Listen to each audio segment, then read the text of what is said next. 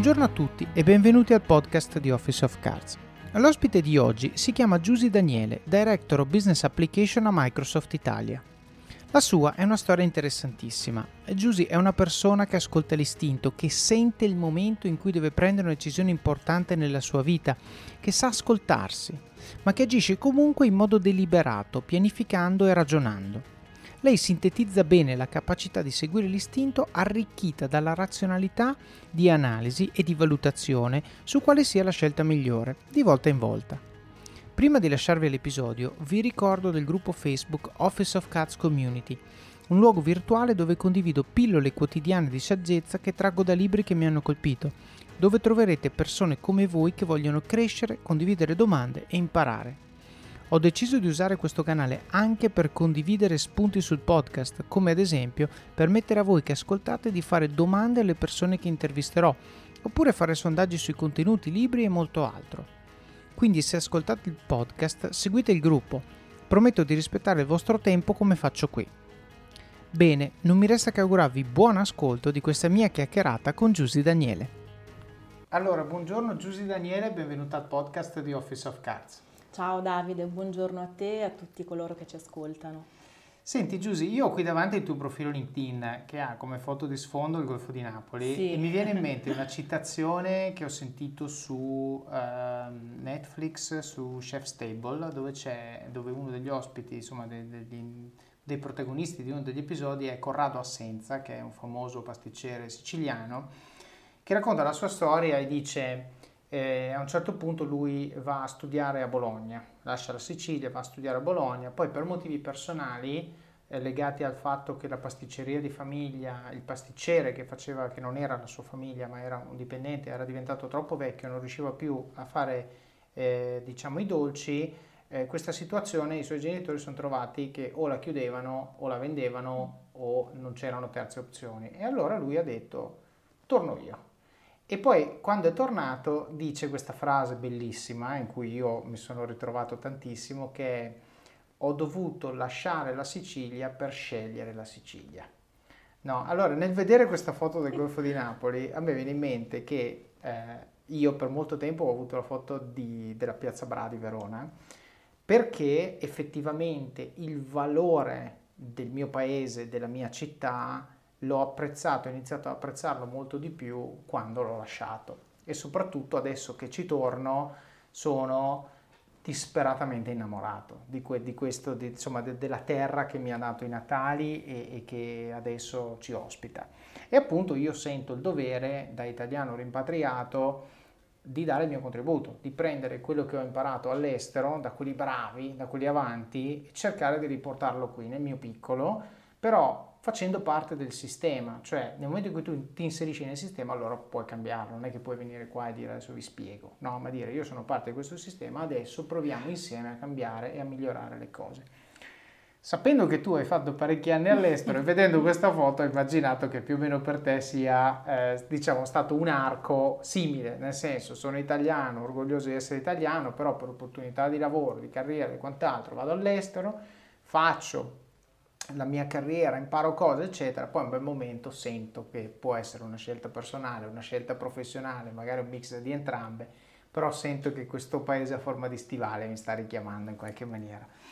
Quindi, quello che volevo fare con te oggi è assolutamente percorrere, eh, diciamo, la tua, la tua storia, eh, capire che cosa sei andata a fare, dove sei andata a farlo, eh, quali sono stati i pro e i contro, le difficoltà che hai trovato, eccetera, eccetera, e poi soprattutto che cosa ti ha spinto a tornare e che cosa hai trovato rispetto a quello che avevi lasciato. E in questo, secondo me, la mia storia e la tua possono avere dei paralleli. Certo. Io sono stato via dal 2012 al 2013 al 2019 tu un periodo più lungo, però comunque io nei, nei miei anni ho lasciato un'Italia e sono tornato in un'Italia molto diversa e quindi sicuramente per te che sei stata di più sarà, sarà probabilmente anche più di così. Quindi io ti farei la domanda che faccio sempre a tutti all'inizio, che è da dove viene, anche se il nome certo. diciamo, e la foto suggeriscono, ma da dove viene Giusy Daniele? Beh sì, il nome e la foto hai ragione, sono assolutamente eh, chiarificanti. Eh, beh allora, innanzitutto grazie per questa per questa tua introduzione, per questo tuo commento iniziale dove io chiaramente mi ritrovo tantissimo, no? Mm. perché mm. quello che hai detto è assolutamente sacrosanto, cioè il fatto che eh, molto spesso eh, bisogna allontanarsi no? dalla, dalla, propria terra, dai propri affetti, eh, dalle proprie origini per poterle apprezzare ancora di più. Ehm, e questa cosa è successa a me eh, quando ero giovane, cioè giovane, nel senso quando avevo ormai vent'anni. Eh, perché? Perché io, um, sono, io sono puteolana, puteolana da Pozzuoli, mm. eh, in provincia di Napoli. Okay. E, um, che è una te- Pozzuoli e Napoli fondamentalmente sono terre, cioè una terra vulcanica, no? la mm. zona dei Campi Flegrei è una zona estremamente vulcanica e, ehm, ed è una zona soggetta al fenomeno del bradisismo, mm. che è questo sollevamento e abbassamento del, eh, del suolo eh, continuo quindi eh, noi a Pozzuoli avvertiamo queste mini scosse no, continue ehm, durante il corso delle giornate, dei mesi, degli anni e in realtà proprio in questo periodo mm. si sta, eh, come dire, questa cosa si, è, è, molto più frequente. Mm. Gli effetti dove li vedi? Li vedi eh, attraverso ehm, la, l'innalzamento, l'abbassamento del del livello del mare mm. e quindi per esempio se tu vai al porto di Pozzuoli riesci a vedere le, come nel corso degli anni no, il, il, il, livello del mare del, si è alzato, si è abbassato. Ma dai. Esatto. Ma tra l'altro scusa, apro una piccola parentesi, ma poi voglio... Allora, bradisismo sì. è il nome di un vino fatto in provincia di Vicenza okay. da Stefano Inama, un vino che consiglio, ve lo linko poi nelle show notes perché è un ottimo rosso, taglio bordolese, qualità-prezzo spettacolare. E, e, capisco adesso perché si chiama bradisismo. Ma dai. Perché il terreno su cui, diciamo, le terre del Soave, anche se è pianura padana, però quello è terreno vulcanico, ecco, inattivo, spento, morto, non c'è più niente lì. Però eh, diciamo il motivo per cui tra Verona e Vicenza ci sono soprattutto dei grandi bianchi è perché con quel tipo di terreno il bianco prende queste note minerali, queste note anche magari mm. sulfure certe volte, esatto, ci sono esatto, certi esatto. suave veramente buoni. E adesso scopro perché, perché evidentemente a Stefano Inama, che è un, che è un pazzo, è un genio, gli è venuto in mente chiamarlo bradisismo, forse perché appunto il terreno può magari su cui è questa, piantata la vigna può avere questi inf- movimenti. Va sicuramente ad influire. Ma pensa a te, che figata. Bene.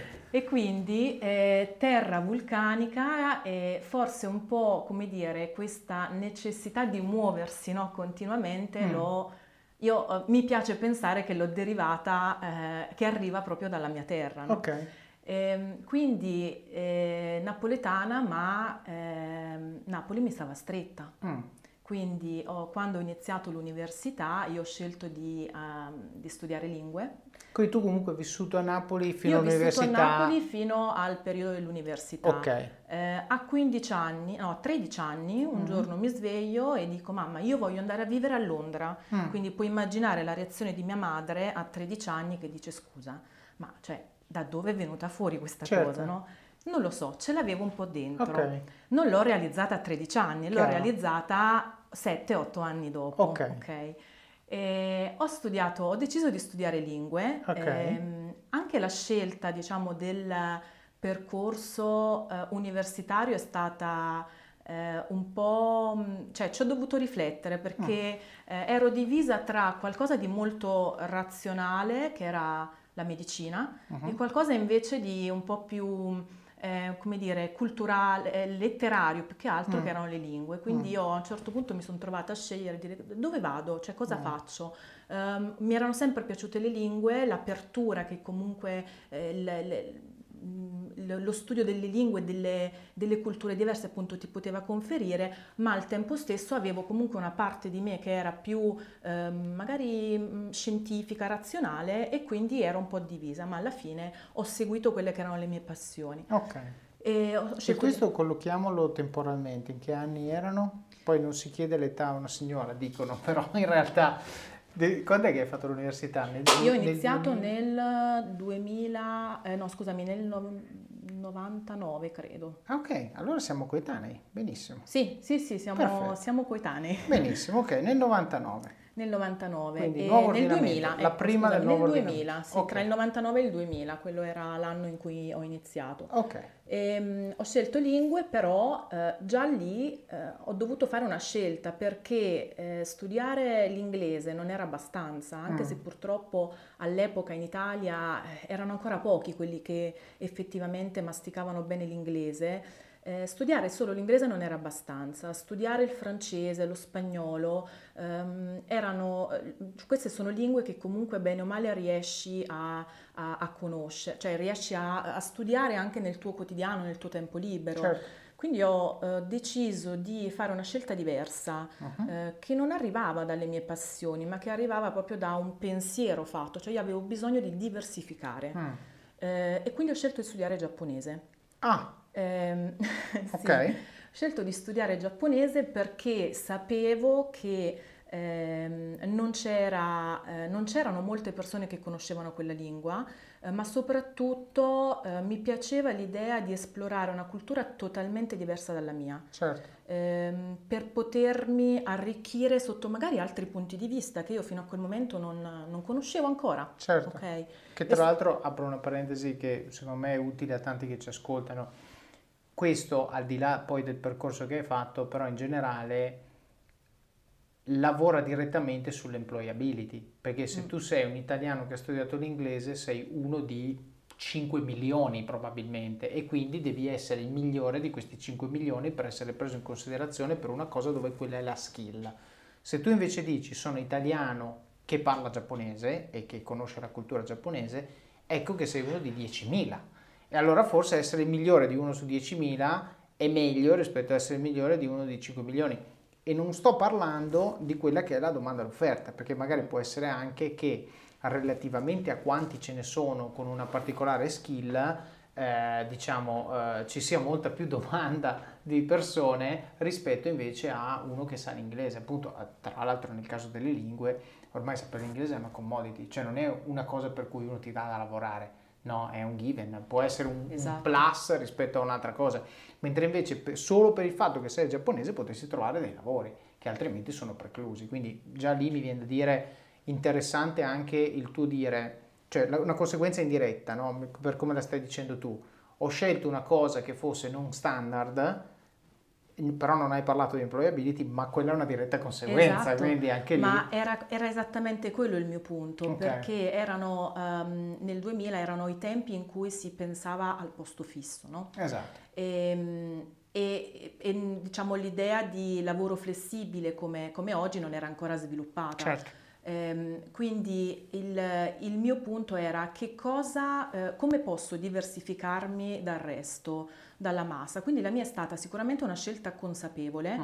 eh, perché sapevo di dovermi creare un percorso eh, che mi potesse differenziare, che, Mm. mi, fa- per- che mi permettesse di intraprendere, ehm, diciamo, mh, di aprirmi delle strade, delle porte eh, che magari non, non mi sta- non mi sarebbero state concesse diversamente. Ehm, rispetto, mh, eh, diciamo, rispetto a questa scelta, eh, da un lato posso dire anche di aver avuto un po', eh, come dire, una visione, no? Nel senso che io, mh, la passione per il giapponese non era parte della mia infanzia. Cioè non è che Quindi leggevi lo- manga no, o... No, zero. No, zero. Ok. Quindi eh, ho seguito un po' l'istinto, ecco, anche del momento Mm. eh, e ho rischiato, mi sono Certo. presa un rischio Ok. Eh, che lasciami dire a 20 anni è qualcosa che assolutamente puoi fare, che- ma puoi fare anche dopo. Certo. Ehm, però eh, è stata anche una scelta pragmatica, no? Perché proprio pensavo a, quelli che sarebbero stati i risvolti futuri, Certo. Ehm, non consapevole anche del fatto che magari un giorno avrei potuto abbandonare quella strada eh, perché non sapevo dove mi avrebbe portato. Ed infatti, eh, se ci pensi, ho fatto poi un percorso che dal giapponese, dallo studio del giapponese e dall'aver trascorso anche eh, diversi anni all'estero, in realtà poi mi ha portato verso il mondo dell'IT. Certo. Quindi Vabbè, ci eh, arriviamo, non- non spoileriamo. È, è però- qualcosa di, di- di- di- di assolutamente particolare, no? E Certo. quindi anche oggi io rifletto molto su quello che è stato il mio percorso e se posso dirti non cambierei assolutamente nulla. Certo, anche perché poi c'è, c'è la, la parte bella del... Per fare il lavoro che tu fai oggi, uno ci può arrivare in 70.000 modi, però il tema è se tu ci arrivi nel tuo modo, porterai quell'angolo unico che ti rende particolarmente efficace nel farlo. Esatto, no? questo... esatto. Ok, va bene. Quindi hai studiato giapponese a Napoli. Ho studiato giapponese a Napoli e durante l'università eh, un po' per quello che ti raccontavo prima, no? per il fatto che comunque Napoli mi stava, mi stava stretta, mm-hmm. nonostante comunque fosse una città bellissima, estremamente eh, piena di cultura, di opportunità, io avevo voglia di vedere il diverso, di vedere qualcosa che fosse lontano dalla mia quotidianità. E quindi ehm, ho iniziato durante il percorso universitario a eh, ad applicare diciamo ad una serie di eh, opportunità che potevano essere eh, l'Erasmus da un lato, mm. Eh, il progetto mm, Leonardo dall'altro, mm. eccetera, eh, per capire appunto se riuscivo no, ad essere, diciamo, ad andare all'estero costruendo il mio percorso su, diciamo, su un percorso universitario, certo. anche perché questo fa un po' parte, devo dire, di quello che è il mio background familiare. I miei genitori mi hanno sempre detto eh, se vuoi fare qualcosa, fallo pensando a costruire il tuo percorso culturale e professionale. Okay. Quindi vuoi andare all'estero? Perfetto, ma devi sapere che lo farai studiando. Certo. E quindi questa cosa per me è stata fondamentale perché io a un certo punto mi sono messa a cercare qualsiasi opportunità che mi potesse permettere di andare all'estero e costruire il mio, eh, costruire un, be- un, un, solido background, ecco. Mm, mm, okay? mm. Sono partita per l'Erasmus, sono andata a Londra, quindi ci sono poi arrivata. No, finalmente siamo arrivati, esatto. a, a, più o meno a 21 anni, sì. Uh-huh. E, e, ho studiato in una delle scuole orientali eh, più importanti d'Europa, che è la, la, SOAS, la School of Oriental and African Studies. Uh-huh. Sono stata lì e ho studiato appunto giapponese, quindi mi sono confrontata ehm, diciamo con un contesto estremamente, ehm, estremamente solido, eh, ma soprattutto eh, diciamo entusiasmante perché comunque io quando mi sono spostata a Londra ero giovane, non, ero, non, avevo mai vissuto all'estero, quindi sapevo che comunque avrei dovuto affrontare delle difficoltà, ma la voglia di sperimentare, di provare, di, di conoscere, eccetera, era, era, era, così forte che avevo un'energia... Eh, veramente in, disumana. Certo. Ogni giorno io sapevo che mi stavo perdendo qualcosa no? eh, fuori e quindi avevo bisogno di sfruttare la mia giornata al mille per mille.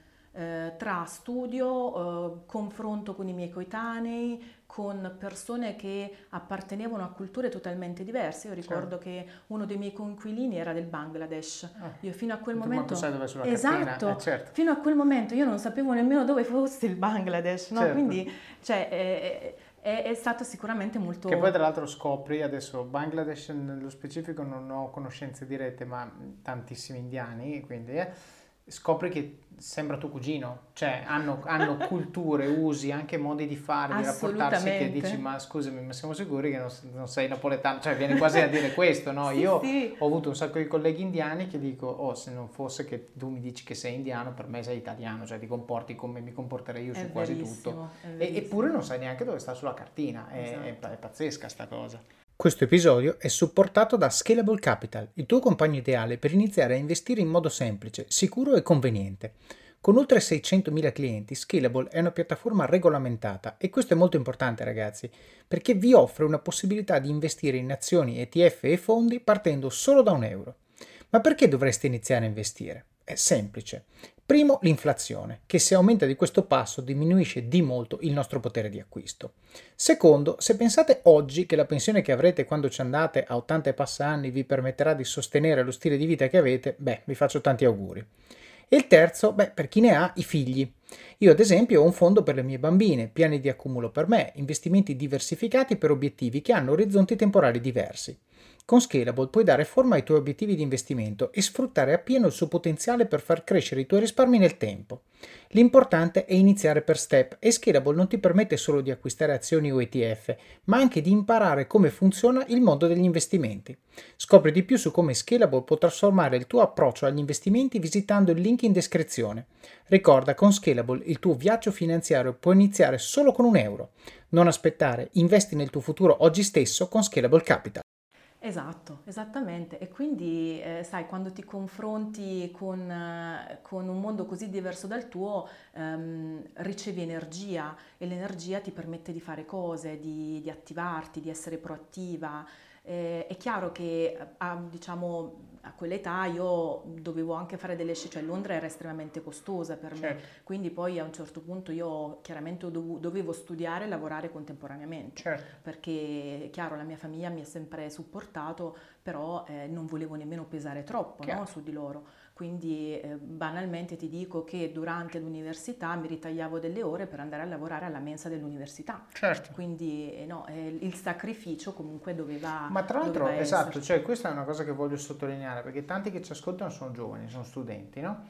Allora, cioè quello che voglio dire è che tante volte eh, se uno ci pensa, quasi ti passa la voglia di farlo, perché dici, cavolo, vado là, però aspetta eh, cavolo, l'housing costa così, mm. e andare in giro costa così, e il cibo costa così, e poi dovrò tornare in Italia ogni tanto, quindi voli e tutto, e poi l'università, la retta e tutto.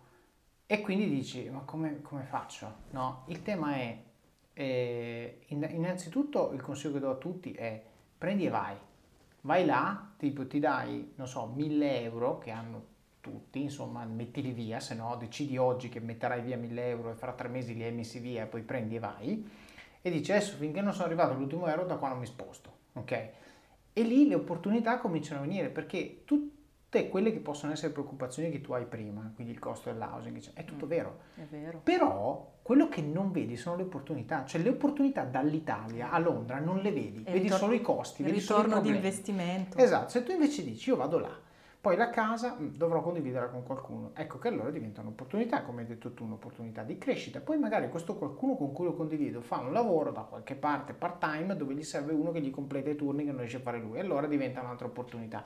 Poi magari succede che sono là, c'è l'università, devo andarci, certo sono là per studiare e poi viene fuori che c'è un lavoro in mezzo. Cioè il concetto è, il concetto che voglio passare a chi ascolta, che poi si applica per questo tipo di scelte ma anche per tante altre scelte, è che quando ci pensi troppo rischi di avere una collection di dati parziale che sono skewed verso la parte negativa, perché spesso e volentieri i dati che tu riesci a raccogliere su una cosa prima di farla sono su, diciamo, gli hard facts. E gli hard facts di solito sono costi, no? Perché c'hai un price tag attaccato, sono magari possibili ricavi, ma quelli sono possibili, non so, dico, eh, non so, faccio un esempio, magari viene fuori che eh, fare il cameriere a Londra ti pagano, non so, 5 pound all'ora e dici, cavolo, se lavorassi 20 ore a settimana ci starei dentro. Eh, però lo troverò il lavoro. Cioè ti, ti metti quel big if che, che, rende quei possibili ricavi magari zero, perché dici se non me li danno.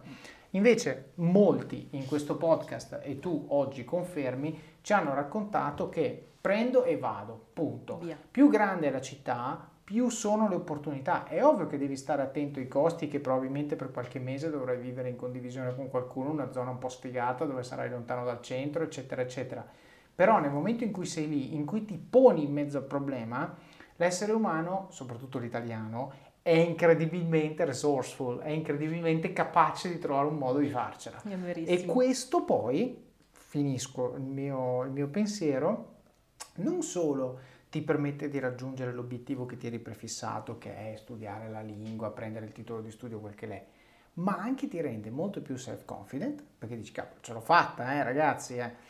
Due, secondo me aumenta di molto la tua capacità di muoverti in contesti complessi, cioè in contesti dove le variabili sotto controllo sono pochissime, perché veramente quando tu vai lì e devi dire ok, non c'è neanche un tetto sotto il quale dormire, devo trovarlo, cioè sono problemi base però nel momento in cui tu l'hai risolto dici quando magari domani avrai un altro problema dici beh però quella volta là me la sono cavata, sto giro è peanuts, ce la farò no? e, e impari a gestirti anche sotto stress che sono skill che ti servono per la vita. Esattamente, hai toccato un paio di punti che secondo me sono fondamentali e che costruisci eh, con queste esperienze ma che poi ti ritrovi anche in futuro, no? Cioè stiamo parlando della capacità per esempio di prendersi il rischio, perché comunque eh, partire, non sapere dove stai andando, eh, sperimentare, perdere magari, tra virgolette, perdere un anno di università, eh, perché poi do, dopo devi rientrare e eh, comunque ti devi riallineare a quelli che sono no, gli studi in Italia, che certo. inevitabilmente sono diversi da quelli all'estero, eccetera, può essere un rischio, però secondo me è fondamentale eh, mettere giù, fare un assessment, no? il classico risk assessment, certo. cioè mettere giù quelli che possono essere i pro, i contro eh, del fare una cosa e del non fare una cosa. Eh, magari alcuni, mh, alcuni, di questi eh, pro purtroppo non, non, cioè non, non, li vedi neanche, no? come dicevi tu, non vedi il ritorno di investimento. Invece secondo me è proprio quello lo sforzo che bisogna, che bisogna fare. In più c'è ehm, l'elemento della, della, della, passione, dell'adrenalina. No? Quando fai eh, queste scelte eh, c'è un'adrenalina in circolo comunque molto alta che ti permette di realizzare cose. Certo. È chiaro che hai bisogno di mantenere comunque un self control no? per, avere, per rimanere solido, equilibrato, per fare le scelte giuste eh, però c'è quella, spinta, c'è quella, spinta, che ti permette di andare avanti anche nei momenti di difficoltà certo. e di costruire quell'aspetto di resilienza che oggi, al giorno d'oggi, è, è, è diciamo, è, noi ne parliamo tanto no? all'interno delle aziende, certo. quindi essere resilienti ma anche essere antifragili, no? il concetto certo. dell'antifragilità lo costruisci anche con quella tipologia di esperienze, quindi secondo me hai toccato due, dei punti importanti. Certo, e tu ne hai detta una che mi fa venire in mente un, uno strumento decisionale che mi sarebbe piaciuto avere a vent'anni, quindi condivido qui per chi non, non, lo sapesse già, che è il um, Regret Minimization Principle, che è quello che Jeff Bezos ha usato per decidere se fondare Amazon rispetto a rimanere mm. dove era. No? Lui faceva l'investment bank, faceva un sacco di soldi e, e, e, ha scelto di disoccuparsi per fare Amazon perché ci credeva. E molti gli chiedono scusa ma hai rinunciato a uno stipendio di centinaia di migliaia di dollari sicuro per i prossimi 50 anni se non anche milioni per andare a fare una cosa che boh cioè internet nel 95 l'e-commerce boh. E lui praticamente ha risposto dicendo io quando devo prendere decisioni macroscopiche ragiono così. Qual è la cosa che rimpiangerò più non aver, aver fatto, fatto. fra queste due? Esatto. Ecco, eh, lì è facile, perché dici, cavoli, se poi internet esplode e io me la sono persa per restare in banca di investimento, non dormo la notte e quindi piuttosto ci provo e, e sbaglio. Tu hai detto una cosa molto giusta che me l'ha fatto venire in mente, che è quando tu fai il risk assessment, lo fai sul, sull'opportunità di fare la cosa che, che stai valutando, ma anche il costo di non farla che sono, cioè sembra, dici cavolo, se valuti una all'altra è una valutazione inerente. Assolutamente no, soprattutto per la parte emotiva, quindi per la parte di come mi sentirò io nello scegliere attivamente oggi con tutte queste informazioni di non fare questa cosa e poi come mi sentirò fra un anno, fra due, fra tre, esatto. guardando indietro dicendo cavoli, avrei, ecco, no, quindi questo secondo me va bene, quindi sei andata a Londra sì, sono andata a Londra, ho vissuto questa esperienza Ti sei grattata questa, questa prurito di Londra. esatto, sono stata un annetto lì mm. e, e, poi vabbè, chiaramente dovevo rientrare in Italia e certo. continuare i miei studi. Certo. Eh, sono rientrata, ma eh, come dire, Londra mi aveva aperto un mondo. Chiaro eh, e quindi la voglia comunque di ritornare all'estero ed esplorare ancora era molto forte. Anche perché se Napoli ti sta stretta prima di essere andata a Londra, dopo che ci sei andata, Napoli è praticamente un quartiere. esatto. Certo. E quindi ho continuato diciamo, gli studi universitari, facevo, seguivo i corsi, andavo, facevo gli esami, però poi a un certo punto ho scelto, diciamo, terminati quelli che erano i corsi principali, ho scelto di ehm, reintraprendere un, un, percorso all'estero uh-huh. e quindi eh, tramite mh, diciamo un'amica dell'università che si era spostata a Dublino in, una, in un'azienda bancaria uh-huh. ehm, ho mandato il curriculum per un lavoro che non era assolutamente il lavoro della mia vita certo. eh, mi potevano offrire qualsiasi cosa in quel momento probabilmente avrei accettato. Mm. Okay? E quindi sono andata a fare la collection agent. Perfetto.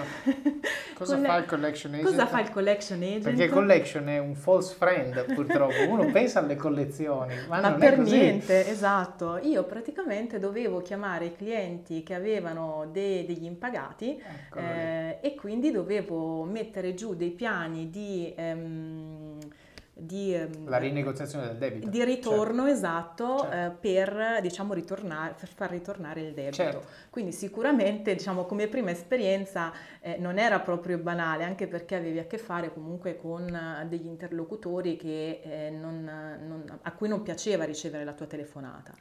Eh, però è stato estremamente formativo certo. perché eh, innanzitutto sono entrata eh, diciamo all'interno di quella che era la cultura aziendale mm. quindi io quello che mi volevo portare a casa indipendentemente no, dal lavoro che facevo in quel momento era capire il contesto aziendale uh-huh. era capire eh, quali erano i ruoli all'interno di un'azienda eh, come funzionavano i processi qual era la struttura ecco, l'ABC delle grandi aziende esatto, diciamo. certo. esatto ehm, perché se ne senti, io ne sentivo sempre parlare, ma mh, purtroppo eh, diciamo oggi magari le cose sono cambiate e c'è, molto più, c'è molta più pragmaticità no? anche all'università, eh, ma Dici?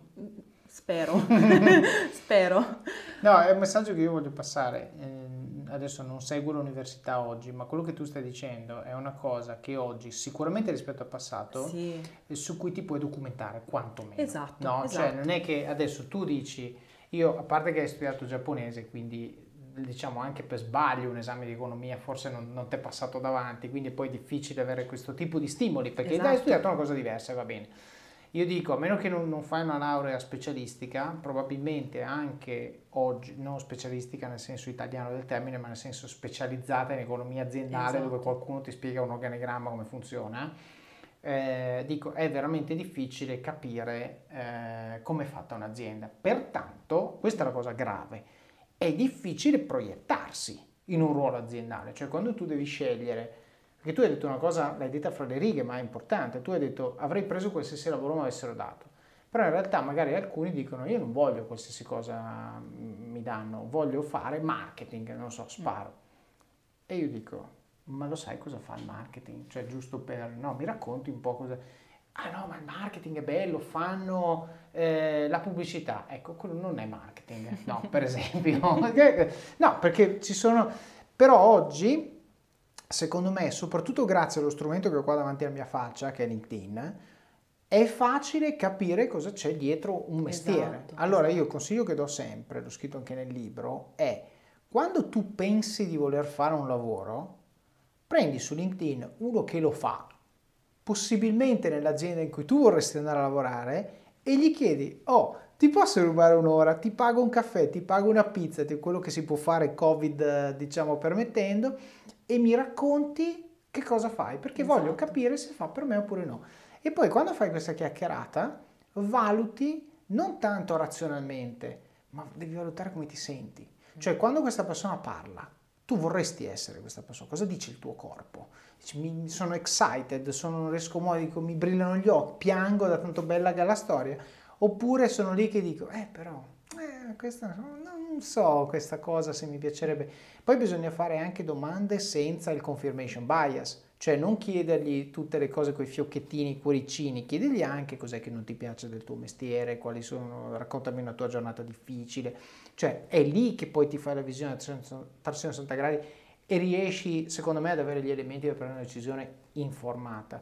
E io ti devo dire la verità, fino cioè, a tutt'oggi, nel mio ruolo attuale, io non sto cercando ovviamente lavoro fuori da Telepass, ma per curiosità o per networking io contatto gente e gli chiedo scusa ma mm, giusto per capire vorrei mm, offrirti un caffè o quel che è per capire cosa fai, cosa fa la tua azienda, perché le opportunità nascono così, no? E poi magari sai, soprattutto nel mio ruolo di amministratore delegato di InfoBlue, io mi trovo eh, diciamo in una situazione dove cerco partner perché InfoBlue fa un pezzo di una supply chain molto lunga e, e, conseguentemente non c'è quasi nulla che InfoBlue possa fare da sola, ha bisogno di aziende a corollario che aggiungono pezzettini che poi creano il prodotto che finisce in mano al cliente. Benissimo, posso farlo stando seduto sul mio desk a guardare la mail? No, devo conoscere persone perché conoscendole e capendo cosa fanno e cosa fanno le loro aziende, mi viene in mente di fare uno più uno. Dico, ah, ma se tu fai quello, io faccio quell'altro. E così via. No? Quindi scambio. è veramente il consiglio che io do alle persone relativamente a quello che tu hai appena raccontato è, tu l'hai fatto in prima persona dicendo prendo, mi metto in gioco, vado in un'azienda, faccio qualsiasi cosa, nel fare qualsiasi cosa imparerò tutte queste cose benissimo ed è un approccio e va benissimo anche perché così facendo hai messo anche la spunta del vado all'estero. Intanto esco dall'Italia, comincio a prendere stimoli diversi. Però il consiglio che io mi sento di dare e che funziona sempre è quello di provare a creare un network anche prima per cercare di magari alcune cose eliminarle del tutto, dire oh ho parlato con 30 marketing manager, mi hanno detto tutti e 30 che fa schifo, mi hanno convinto, non lo voglio fare, e piuttosto che indirizzarti e dire ho parlato con 10 nelle vendite, 10 nel marketing, nelle vendite nessuno mi ha detto una cosa che mi piaceva, boh la escludo e vado dritto verso il marketing, che questo ti aiuta a ridurre il rischio dell'errore. Poi ovviamente, e chiudo, qui tu hai un alto tasso di non risposta, cioè quando fai questa attività su LinkedIn non aspettate che mandi una mail e ti risponde, cioè ovviamente uno su 10 ti risponde, ma, ma, è tantissimo, perché se tu mandi 100 mail hai 10 risposte, che è tantissima roba, sei uno studente, non hai il tempo di mandare 100 mail, te lo trovi il tempo di mandare 100 mail, no? Quindi secondo me, eh, ripeto, quando uno ci tiene gli approcci per fare delle cose metodiche, strutturate e, e consapevoli ci sono oggi, mm. che al nostro tempo, perché siamo quasi coetanei, eh, non c'era LinkedIn. Io tentativi ed errori i primi lavori, ok? Come te ho detto, boh, mi dà sto lavoro, sembra bello, vado. e non è esattamente così, no? Quindi, sì, va bene. Poi c'è, c'è, da dire che comunque nel mio caso è andata bene perché comunque avevo seguito un percorso che inevitabilmente doveva eh, lasciare le porte aperte, no? certo, quando chiaro. studi comunque lingue eh, non è come quando studi medicina, giurisprudenza, che sai esattamente quello che vai a fare, il lavoro te lo devi costruire, è devi però, sperimentare. È però occhio, perché t- t- verissimo, io ho studiato ingegneria elettrica, sono andato a fare il mestiere da ingegnere elettrico e ho scoperto che non mi piace. Eh. Ma l'ho scoperto due anni dopo averlo fatto. E, diciamo a tutti gli effetti, quello che scrivo anche nel libro è la seguente cosa. Io ho detto, io sono grato per quei due anni perché mi hanno insegnato determinate cose, ma da un punto di vista carriera li ho buttati totalmente nel cestino. Eh. Secondo me non li hai buttati. Ma da un punto di vista carriera, mh, isce, perché quando no, poi ho preso perché... il lavoro dopo, mm. sono partito col contratto da neolaureato. Cioè, a 27 anni io ero come un 24enne, pur essendo stato il primo laureato del mio corso Ora, ho imparato un sacco di roba che mi è servita, quindi a livello di contenuto, grazie al cielo. Però da un punto di vista proprio di carriera, quei due anni sono andato in una direzione dove poi ho dovuto ricominciare. E mm-hmm. si può fare, non, è, non, sto dicendo. Però effettivamente, e non dico che non avrei voluto farlo, che anche su questo sono abbastanza chiaro, sono contento dell'esperienza che ho fatto, ho fatto anche delle bellissime amicizie e, e, poi ho degli aneddoti che, cioè, voglio dire, senza quell'esperienza non avrei, perché quando vai sul campo è proprio un'altra cosa rispetto ai lavori che facciamo oggi, o perlomeno che io faccio oggi. E, però, ripeto, magari qualcuno potrebbe eh, giudicarla, non sbagliando, come due anni che nel tuo prosieguo, nel tuo percorso di carriera sono stati un piccolo cieco. E poi ho dovuto, cosa ho dovuto fare? Neanche un passaggio laterale, ho fatto proprio un passaggio indietro e ti posso dire che da un punto di vista emotivo per due o tre anni mi è pesato, mm. perché vedevo gente intorno a me che aveva la mia età ed era due o tre livelli sopra di me. E dico scusa, ma perché? Non è che sono più bravi di me, semplicemente l'hanno imbroccata al primo colpo. Ed è per questo che io faccio questo podcast, perché non voglio che la gente faccia gli errori che ho fatto io, definendolo errore ovviamente abbiamo elaborato, però il concetto è se io avessi fatto una scelta consapevole e avessi fatto quello che sto dicendo di fare, uh-huh. quindi parla con uno che lo fa di mestiere, chiedigli cosa fa dalla mattina alla sera, l'avrei detto subito che non era il mio. Assolutamente d'accordo. Eh. E adesso un bel caffè finito.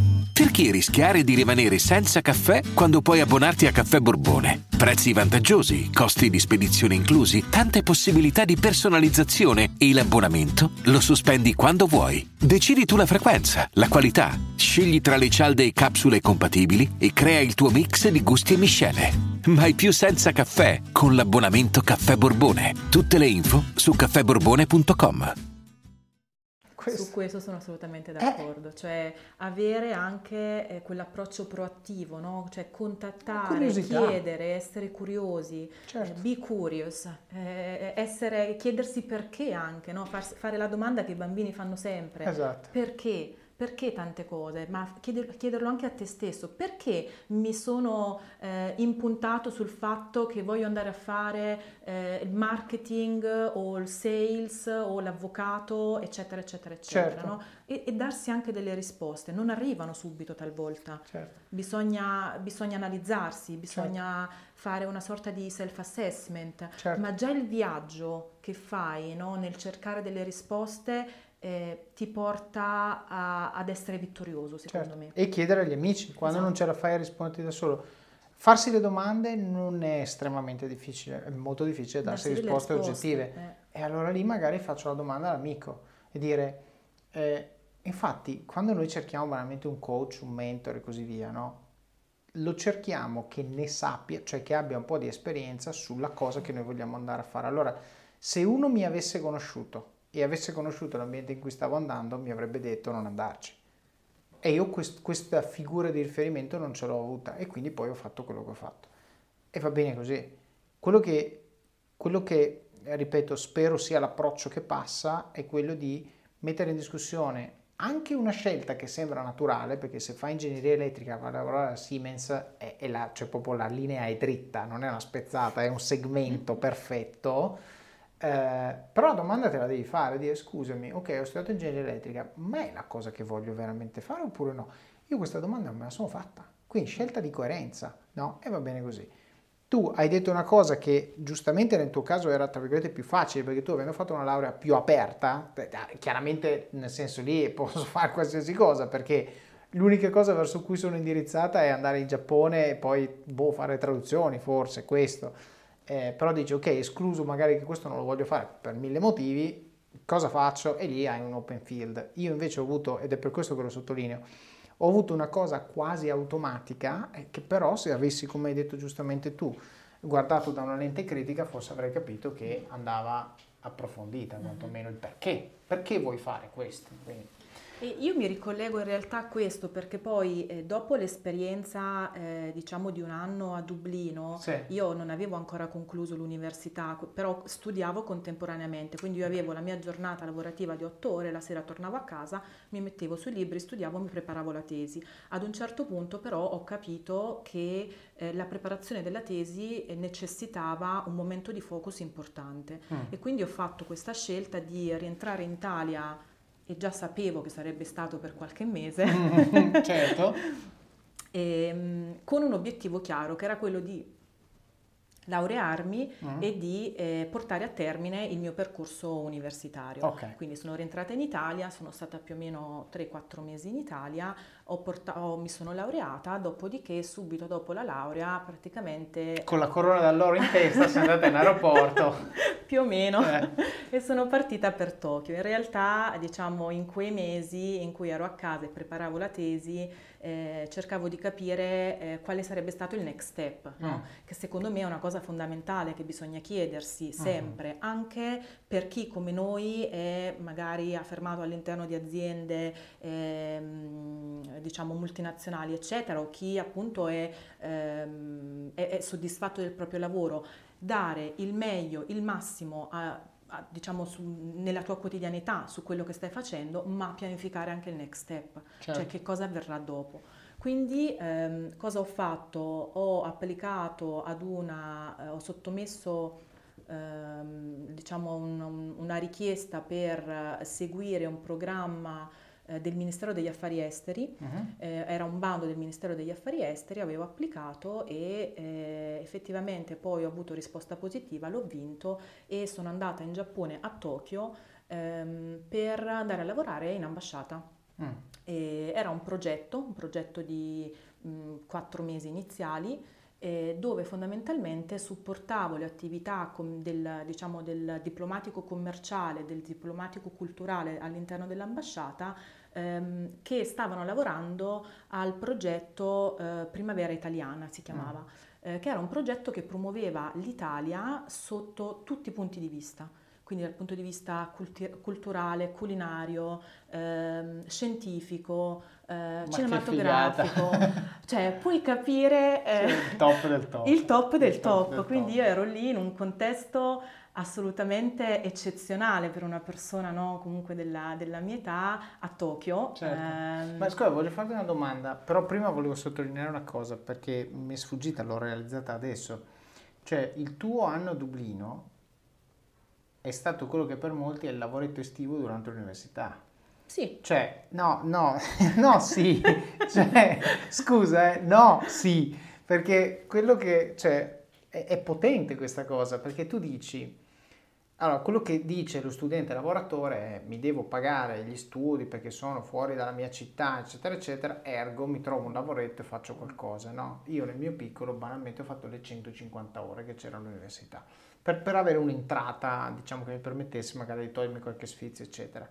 Io ho fatto le 150 ore, tu sei andato a Dublino, cioè, nel senso non è banale perché non avevo colto che non eri ancora laureata, quindi lo stimolo che voglio sottolineare è che l'esigenza di lavorare durante gli studi, che, che per alcuni è un'esigenza, per alcuni è una scelta, doesn't matter, nel momento in cui la fai, nessuno dice che devi farla nella tua città o nella città in cui stai studiando, puoi cogliere due piccioni con una fava dicendo vado a farlo da un'altra parte dove sono costretto a imparare molte più cose. Ho imparato la realtà aziendale di Barclay, ho imparato l'inglese meglio di tutti perché l'irlandese fare collection, quindi insomma queste sono layer di complessità incrementale. Ho imparato a muovermi a Dublino, ho imparato a, ho dimostrato a me stesso che ce la posso fare, while studiando. Esatto. Cioè, eh, scusami, non è poco, eh, perché la gente fa volantinaggio qua durante sì, l'università. So Ho fatto anche quello. eh, no, però secondo me è importante perché lo stimolo che voglio dare è nel momento in cui tu decidi che devo lavorare per mantenermi, durante gli studi lo puoi fare in modi estremamente creativi e apro di nuovo una parentesi rispetto a quello che dicevamo prima.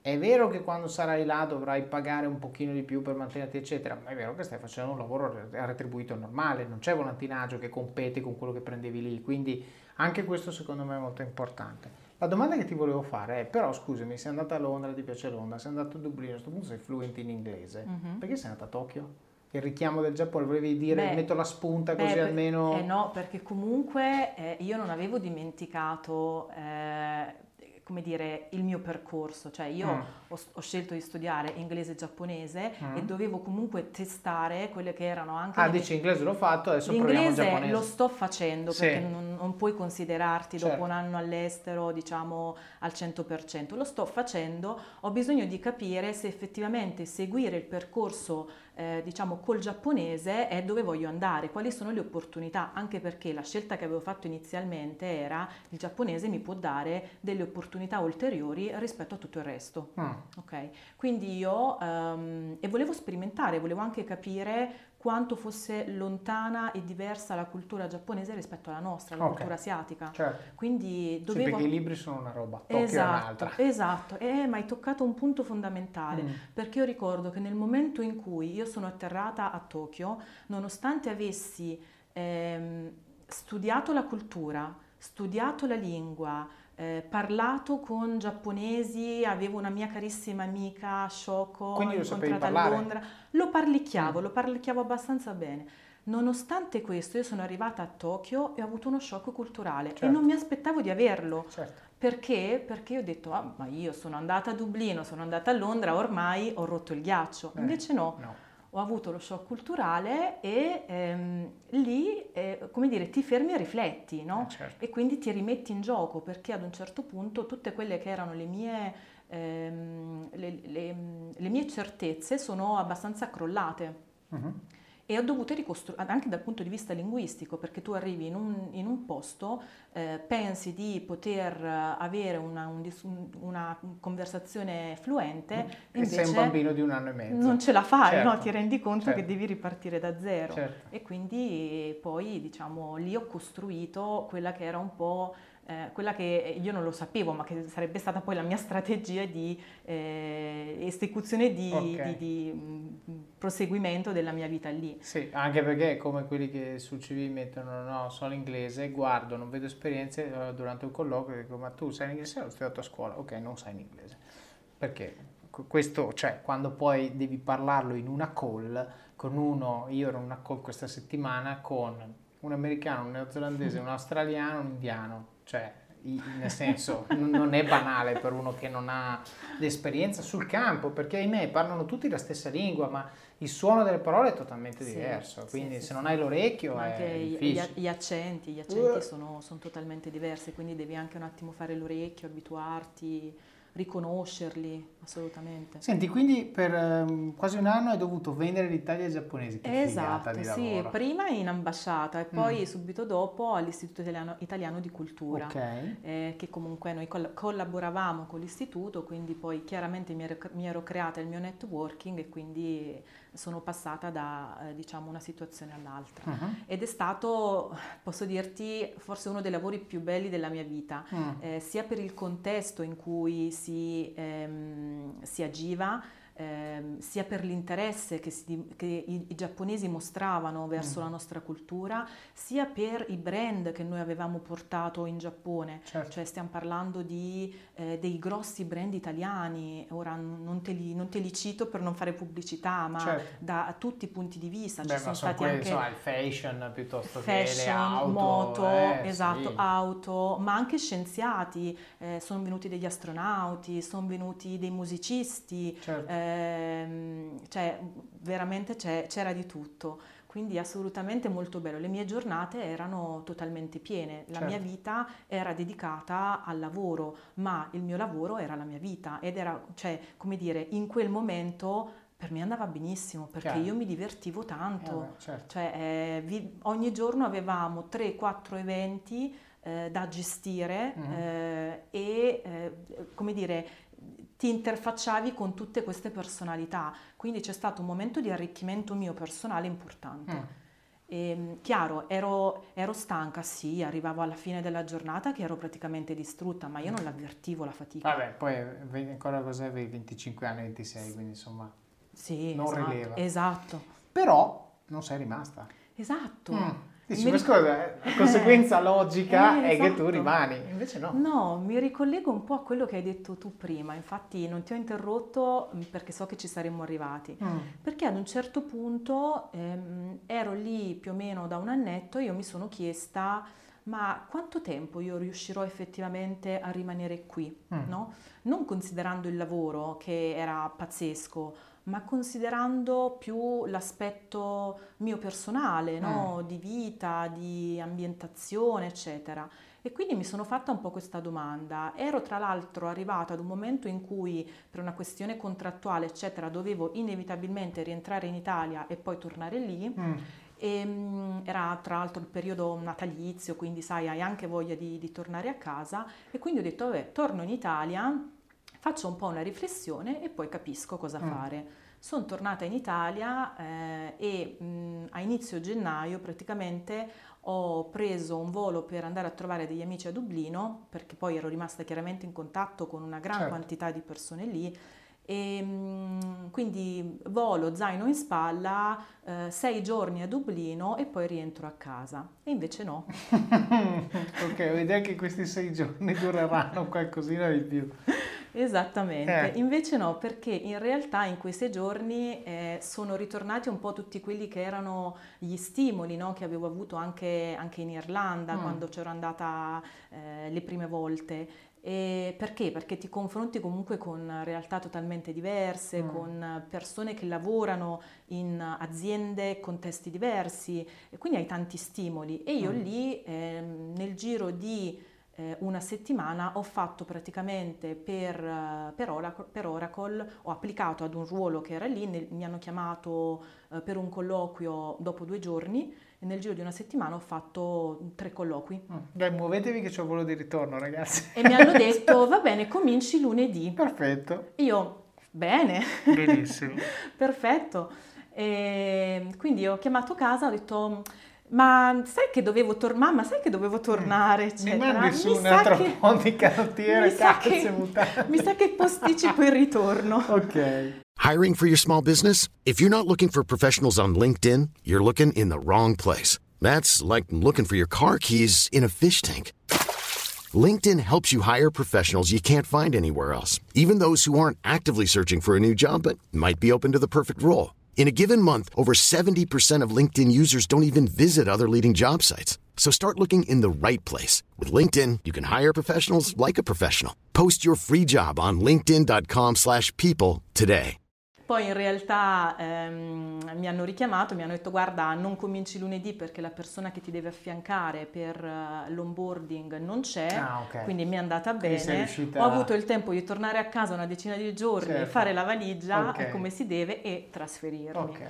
Ehm, ma perché avevo accettato, perché ho cercato quel lavoro? Perché poi in realtà ehm, in questa situazione, no, ormai avevo quasi, quasi eh, 29 anni mi sa. Eh, Questo è 2008. 2008, mm. eh, sì, più o meno 28-29 anni. E, ehm, io lì non avrei accettato qualsiasi lavoro come la prima volta, mm. quindi come dire, eh, avevo anche fatto un percorso, avevo capito più o meno cosa volevo, mm.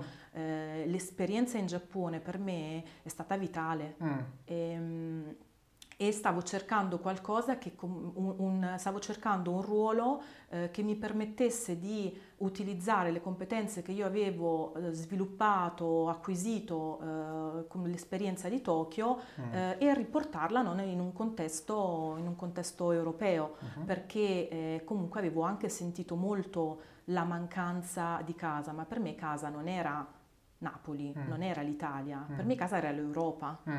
Eh, io avevo proprio bisogno di, ehm, eh, come dire, ritornare ad un contesto europeo okay. e, ehm, e, mettermi alla prova, eh, diciamo, con, con, quello che avevo imparato. Ed infatti ho eh, diciamo, avuto l'opportunità di entrare all'interno di un team eh, in Oracle eh, che si occupava di organizzazione di eventi, training eh, per ehm, diciamo, gli employees, mm. Eh, per i partner, eh, ma anche per gli esterni. Mm. Quindi ho lavorato mh, mm, diciamo, in, in, questo, in, questo, settore per, per, un po' di tempo e poi successivamente, poiché ehm, come dire, non mi accontentavo di ehm, semplicemente di mettere in piedi dei training uh-huh. o di organizzarli, uh-huh. ho cominciato a seguirli uh-huh. e quindi sono entrata a far parte del mondo delle vendite perché okay. mi interessava molto ehm, capire effettivamente io cosa stavo Ehm, cosa stavo, diciamo, non vendendo, ma organizzando per gli altri. Certo. Quindi ho cominciato a seguire i training, ho scoperto una passione per, per le vendite mm. e quindi poi ho deciso di spostarmi da un ruolo di marketing, eventi, eccetera, ad un ruolo di vendita. Certo. E lì è iniziato il mio percorso all'interno del, Uh, diciamo, del, del, del, mondo delle vendite nell'IT. Certo, e questo però cioè, è interessante perché tu praticamente hai fatto due step, hai detto a Tokyo in quell'esperienza ho scoperto la mia passione per il mondo dell'organizzazione degli eventi e del raccontare storie, perché quello è, esatto. poi raccontavi la storia del mondo che è quella dell'Italia, però concettualmente quello facevi perché dici, questo è l'asset che io ho da mettere, perché questo ho fatto, quindi questo so fare, posto che collection lo voglio fare, quindi quello lo escludiamo.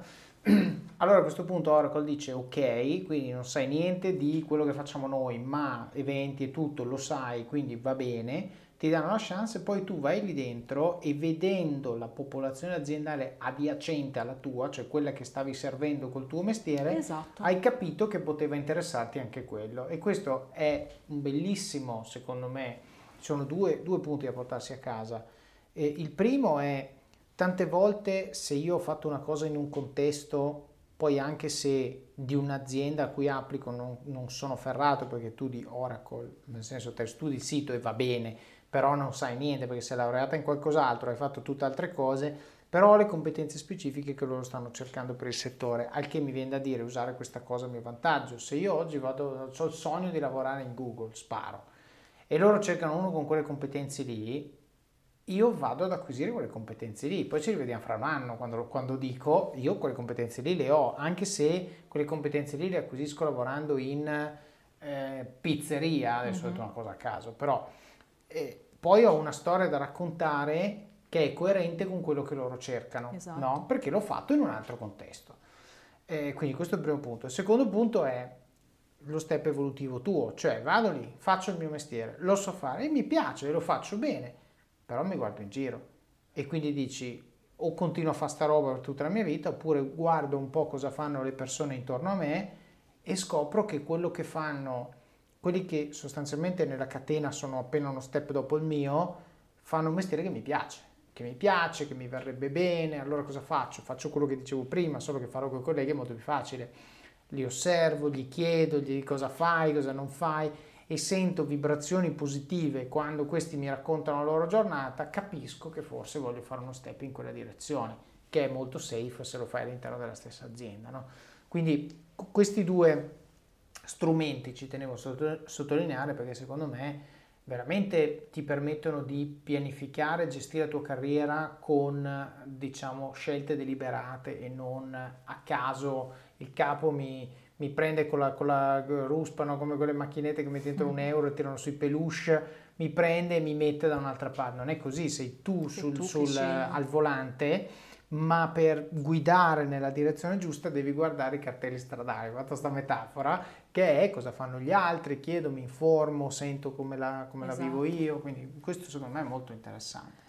Grazie. E poi eh, c'è da dire che comunque il contesto era sicuramente molto interessante, molto mm. stimolante e eh, Dublino io la consiglio chiaramente a tutti, no? perché poi lì c'è una concentrazione di multinazionali molto alta, c'è uno stimolo continuo, eh, un confronto continuo e quindi il confronto porta anche alla crescita e, e inevitabilmente io sentivo no, il bisogno di migliorarmi sempre di più, mm. quindi è per questo che poi ho deciso di intraprendere un, un master in project management eh, per, eh, per, imparare, per, per, per, portarmi a casa no, qualcosa ehm, diciamo di valore no, su, in più rispetto, rispetto, a quello che sapevo fare, per capire anche come gestire determinate situazioni, eh, le, le, classiche difficoltà, le challenges, eh, il, un cambio di programma, un cambio di piano, di pianificazione. Quindi ho fatto questo master che mi è stato molto utile. Mm-hmm. Ricordo che, era, che ero una delle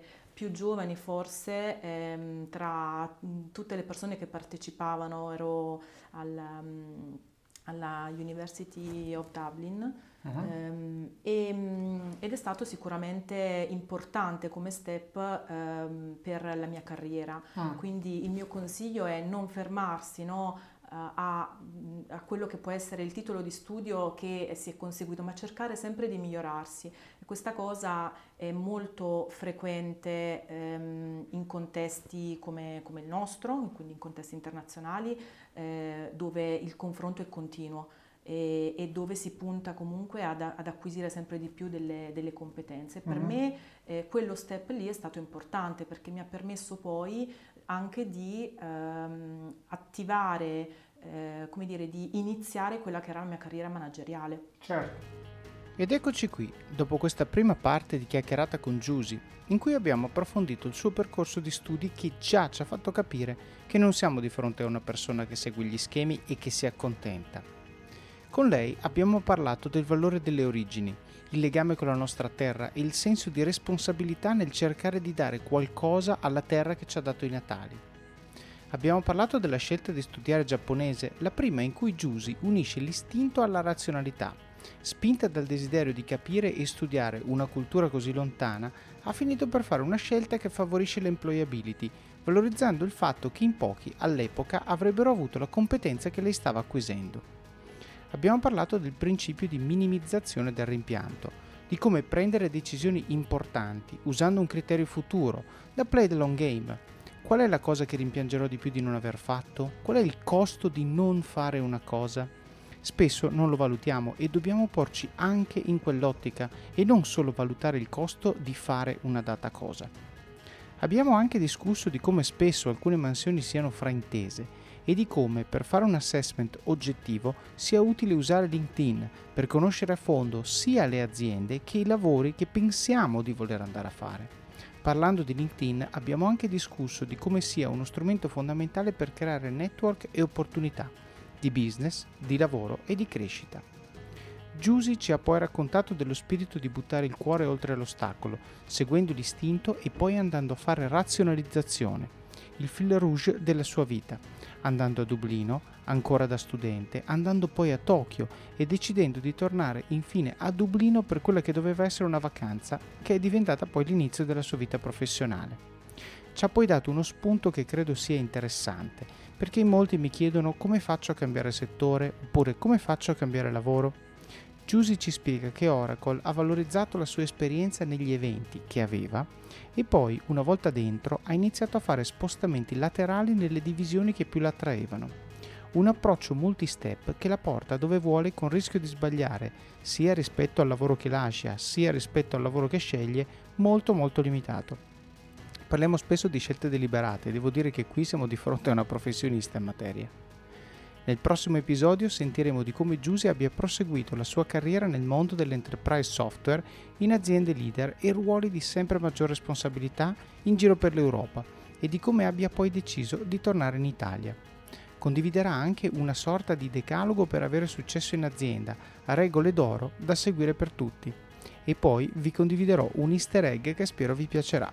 Davvero un episodio da non perdere. Passiamo ora al supporto, la fase in cui siete voi i protagonisti e in cui dimostrate con pochi e semplici ma significativi gesti quanto impatto abbiano questi contenuti nel vostro quotidiano e quanto sia importante per voi che il podcast continui a crescere. Quindi come fare? Il primo modo lasciando recensioni di Office of Cards su Amazon, magari raccontando quali parti vi sono piaciute o quali tecniche e consigli avete messo in pratica e hanno avuto impatto nella vostra vita. So che molti di voi regalano Office of Cards ai loro amici. Chiedete loro di lasciare la recensione quando lo hanno finito. Il secondo modo è recensione del podcast se lo ascoltate su Apple Podcast. Magari potete commentare un episodio o una frase che vi ha colpito particolarmente. Se lo ascoltate su Spotify, dato che non ci sono le stelline, postatelo sui vostri social. Magari già questo episodio, Giusy è una persona che trovo davvero inspiring Sembra molto calma e posata, ma ha una determinazione e un approccio al lavoro che ho visto davvero poche volte nella mia vita. Suggerite persone che vorreste che io intervistassi oppure temi che vorreste che io trattassi.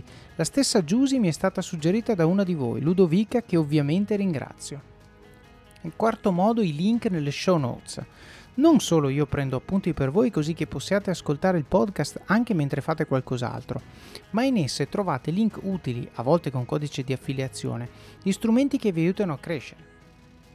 Prima di fare il vostro shopping su Amazon, mi raccomando solo web dall'app non funziona, passate dalle show notes del podcast su it.officeofcats.com barra podcasts e cliccate sul link di Amazon, oppure comprate uno dei libri che suggerisco nella sezione libri del sito. Così aiutate voi stessi a crescere e il podcast il tutto con un clic. Il sesto modo parlare del libro e del podcast con le persone che vi stanno a cuore, amici, colleghi, parenti. Leggetelo insieme a loro e discutetene come in un book club. Taggate il libro o l'episodio che più vi ha colpito sui vostri profili social, in modo che il numero più alto possibile di persone possa beneficiare di questi contenuti. E il settimo, il più importante di tutti, Mettete in pratica quello che avete imparato e dimostrate con i fatti che le cose di cui parliamo qui funzionano. Fate come Giusy, trovate il vostro equilibrio tra le decisioni di istinto e quelle razionali. Valutate il costo di non fare una cosa e non solo il costo di farla. Gettate il cuore oltre l'ostacolo, osate, puntate in alto. Se potete, girate qualche paese per dimostrare a voi stessi e agli altri che siete forti e che ovunque andiate, ce la fate create network ed esperienze e poi, quando è il momento, tornate a casa e mettete ciò che siete e ciò che sapete al servizio del paese. Vivete al massimo, spingete sull'acceleratore, fate quelle benedette 10 flessioni al giorno, quella dieta, quel video, quel blog post, qualsiasi sia la cosa che nutre le vostre passioni e usatele come opportunità di crescita personale e professionale. Lo so che è difficile, ma è proprio nelle difficoltà che troverete crescita e successo. Decidete ora chi dovete diventare per avere successo e raggiungere gli obiettivi che vi siete prefissati. Il vostro domani inizia oggi e il vostro oggi inizia adesso. Vi auguro buon proseguimento di giornata e di settimana. Alla prossima!